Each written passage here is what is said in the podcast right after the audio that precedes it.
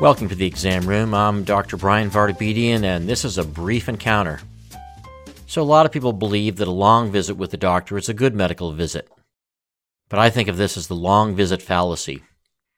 I remember many years ago, I had a partner who related really poorly to patients. He was awkward and had the worst patient reviews. So, after some discussion and counseling, he thought he'd fix the problem by spending more time with his families. Time, of course, is correlated with compassion, and caring doctors take lots of time, we've been taught to believe. So if he took lots of time, he thought he'd be caring and well liked, and his reviews would skyrocket.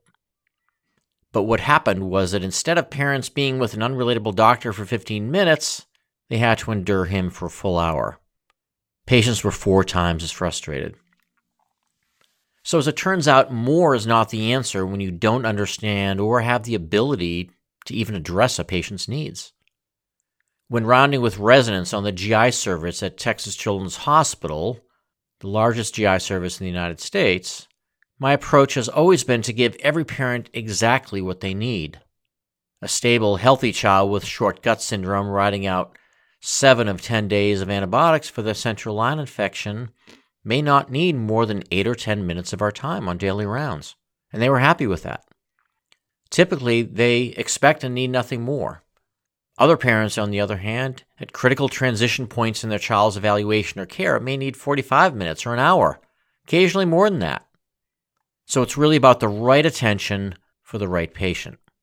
And some clinical encounters are transactional and have really well defined endpoints. Operative procedures or taking out stitches, for example. Other encounters, however, involve critical conversations that call for deeper introspection. An example might be the initiation of an experimental therapy or the start of a biologic in a teenager with Crohn's disease, or the transition to hospice care. All of this starts with an understanding of the patient's needs and expectations. And I think we should probably be more expectation dependent rather than time dependent.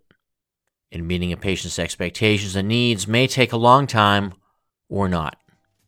I hope you've enjoyed this brief encounter. I'm Dr. Brian Vartabedian from the exam room. We'll catch you next time. Thank you for joining us in the exam room. If you like what you heard here, please rate the program, review us, or let folks know about us. And if you have any really cool ideas that you'd like discussed here, please feel free to let us know. This has been a Touchpoint Media production. To learn more about this show and others like it, please visit us online at touchpoint.health.